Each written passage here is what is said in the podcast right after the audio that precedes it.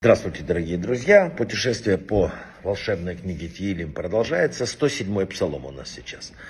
В 107-м псалме описывается э, событие, когда Бог возвращает изгнанников на землю Израиля.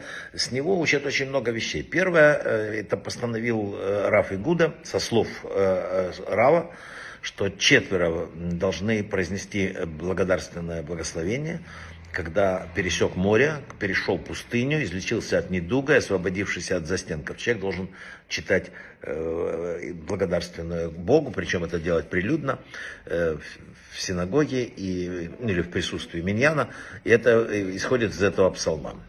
Зар на 26-й перек этого Теилим пишет, что Э, это самое таинственное, в которой есть описание того, что происходит в реке э, Динур, которая соответствует там река Иордан в нашем мире. То есть речь идет о том, что река э, Динур пролегает между смертью и последующим существованием. Человек в нее окунают души, чтобы потом поднять их в землю жизни.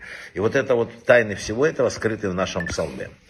Для чего читают псалом? Из таких практических вещей. Читают при высокой температуре, Особенно у кого лихорадка, это считается уникальное средство от этого.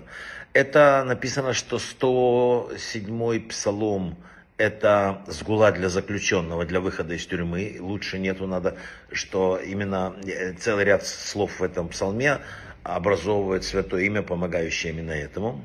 Кроме того, надо взять э, на себя пост перед окончанием взять на себя пост перед окончанием поста, прочитать вот 107-й псалом, это действует вообще очень невероятно. Ну вот, пожалуй, все, что есть по 107-й. Удачи! thank you